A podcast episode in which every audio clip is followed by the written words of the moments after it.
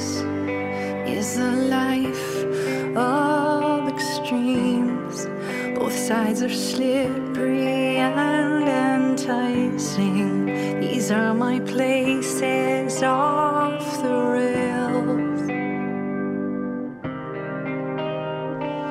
Od mikrofonu vás zdraví Kuba Kajfoš, se mnou ve studiu také Judita Císařová, ahoj. Ahoj. A my teď pro vás máme takovou mírně atypickou desku týdne, protože to bude deska týdne tak trochu křížená i s rubrikou Flashback, kterou můžete znát z Rádia Wave. Čeká nás totiž novinka od legendární, kultovní, jakékoliv přídevné jméno chcete, kanadské písničkářky Alanis Morissette. Ta novinka se jmenuje Such Pretty Forks in the Road, ale to, co je možná pro nás teď tady zajímavější, je, že ona vychází v podstatě přesně 25 let po té, co vyšla přelomová deska Jagged Little Pill, ke které se teď eh, asi tady skrz tebe, Judito, vrátíme tvorba Alanis Morissette se nedá v žádném případě nahlížet, aniž bychom si poslechli nebo eh, něco si zjistili právě o zmiňované nahrávce eh, Jagged Little Pill.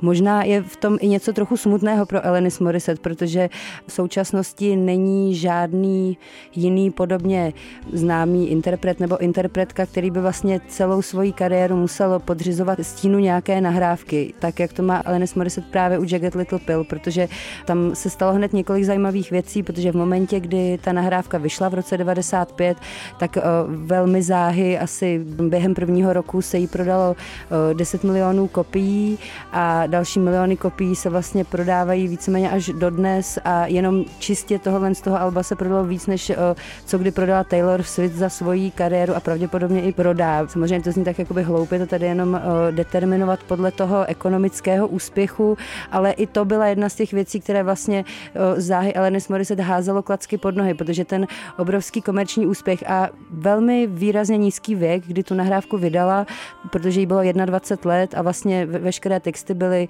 zápisky z jejího deníčku, když se sama potulovala po Los Angeles, kam se přestěhovala z Kanady, protože právě kvůli tomu nízkému věku a jisté naivitě, občas i nelogičnosti v textech, kdy více než uh, nějaký smysl bylo cítit uh, to naštvání nebo nějaké emoce, tak uh, hodně kritiků a i třeba jejich současnic, hudebnic mělo takovou tendenci jí nebrat příliš vážně, že jí brali jenom jakoby velký komerční úspěch, ale to album i s přihlednutím k tomu, že teďka vlastně zestárlo o 25 let, tak ten zub času ho víceméně vůbec neohlodal a naopak naopak eh, právě to, jakým způsobem ona byla schopná vyjádřit právě to náctileté naštvání a ten mix i protichudných emocí a to, co dává do toho hlasu, protože opravdu, když si pustíme třeba You All Know, což je druhá a jedna z těch nejznámějších skladeb, které na albu najdeme, tak eh, to, co tam s tím hlasem dělá, tak to opravdu to není žádná produkce, to jsou prostě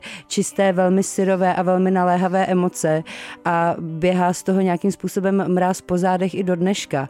A krom toho, že to album obstálo a spoustu lidí se k němu vrací, i když takový spor o Jagged Little Pill asi se povede na věky věku, že někdo bude říkat, že to album je prostě hloupé a někdo naopak i možná i částečně z nějaké nostalgie ho bude vždycky obhajovat, tak uh, jedna z těch zásadních věcí, proč si myslím, že je stále relevantní, je i to, že se například objevily skladby z tohohle z toho alba v posledních letech minimálně ve dvou takových těch indie teenagerských dramatech lomeno komediích. Jedním z nich byla Lady Bird a z těch novějších to byla Booksmart, kde i právě již jednou zmiňovaná skladba Jordanou hraje velmi zásadní roli, vlastně takovou i zlomovou v tom příběhu, kdy je zpívaná jako karaoke text jednou z hlavních postav.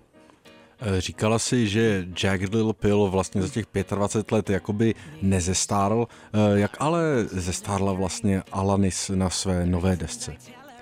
A to je právě zajímavé srovnání, protože ještě si dodejme k tomu, že Such Pretty Forks in the Road eh, je její osmé studiové album, přichází 8 let, potom uh, posledním, které bylo vlastně docela velký propadák, uh, protože se tam našel takový zvláštní mix jistých takových jako pseudopsychologických blábolů a takového toho západního New Age, který samozřejmě ještě ve zhudebněné podobě vyzníval spíše komicky, takže vlastně byla i otázka, co přijde ještě v tom kruciálním datu těch 25 let po té průlomové desce a musím říct, že tématicky se Alanis Morissette vlastně vrací k tomu, jak psala dřív, takovému tomu konfesnímu způsobu toho, o čem jakoby zpívá. Ona se nikdy netajila tím, že měla spoustu různých psychických problémů, problémy s pitím, problémy s poruchami příjmu potravy, různé deprese, úzkosti. Zároveň v sobě měla hodně toho vzteku, to právě slyšíme na tom Jagged Little Pill a nikdy se nebála ani tak otevřeně zpívat o sexualitě, což vlastně i v té době bylo velmi průlomové, to jakým způsobem a tak vlastně i dost kousavě a jedovatě občas to tam zaonačila, tak ona se vrací tady k té konfesní linii toho, jak psala dřív. Najdeme tam skladby, kde právě se vyspívává z toho, jaké jsou ty důvody, proč pije, i když se, nebo proč má problémy s jídlem a další, ale zároveň je tam samozřejmě znát ten čas a také, jak ona sama říká, neskutečné množství psychologických psychologů a psychiatrů, kteří pomáhají a bez kterých by tady nebyla, že na nějakým způsobem také zapůsobili. Takže Vlastně to album není naštvané. Logicky to by ani nešlo, protože nemůžete mít v sobě eh, naštvání z 20 let, když je vám eh, kolem 45. To samozřejmě by působilo ještě směšněji než, než ty New Age bláboli. Takže album působí eh, vlastně velmi zranitelně a upřímně a textově si myslím, že navázala vlastně velmi dobře na to, v čem byla vždycky nejsilnější, ale bohužel za sebe musím říct, že to album je kolem a kolem víceméně neposlouchatelné. A to se odráží především v tom, jakým způsobem Elenis Morissette zpívá, protože v tom cítím hodně takovou tu Celine Dion diva popovou maníru, která možná logicky přišla s věkem a s tím, jak pracovala se svým hlasem a nebo možná si to prostě jenom chtěla vyzkoušet a navázat nějakým způsobem i na svoje R&B začátky ze 16 let. Já nepochybuji o tom, že to umí, ale mě to úplně rve uši. A druhá zásadní, eh, zásadní chyba nebo zásadní problém toho Alba je přehnaně pompézní a zároveň poměrně dost zoufalá produkce krutý, ale spravedlivý to verdikt Judity Císařové na Radio Wave o novince od Elenis Morissette. Já myslím, že eh, nemá cenu dál zdržovat. Měli bychom se vlastně vrátit eh, o těch 25 let zpátky aspoň na chvíli a to skrz náš playlist, takže já typu, že si asi pustíme Ironic a s tím se rozloučíme.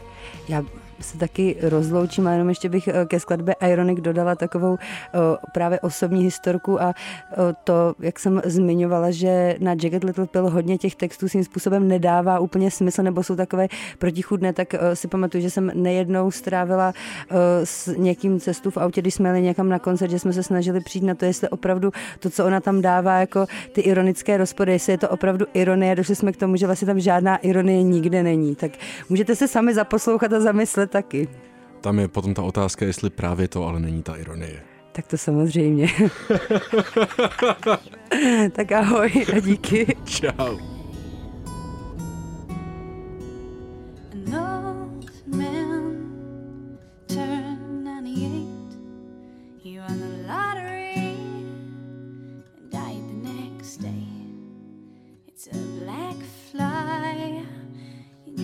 Chardonnay It's a death row pardon, two minutes too late. And isn't it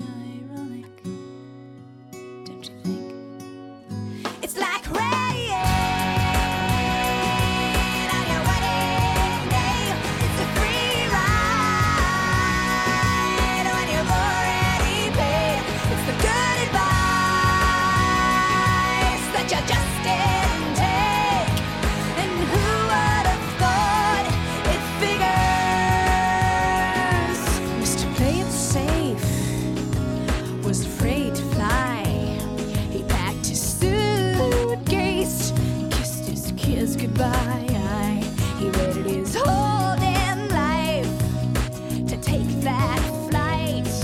And as the plane crashed down, he thought, well, isn't this nice? And isn't it ironic? Don't you think?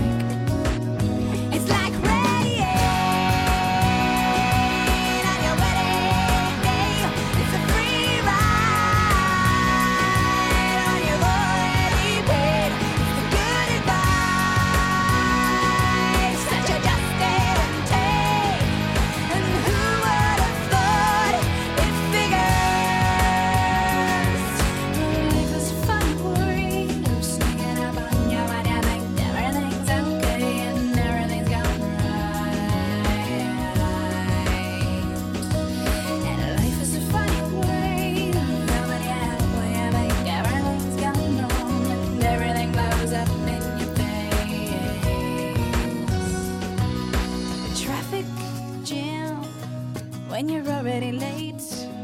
A no smoking sign on your cigarette break.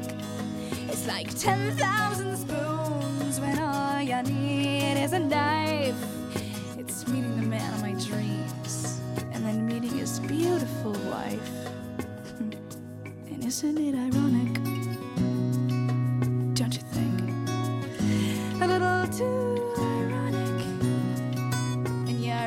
do think it's like.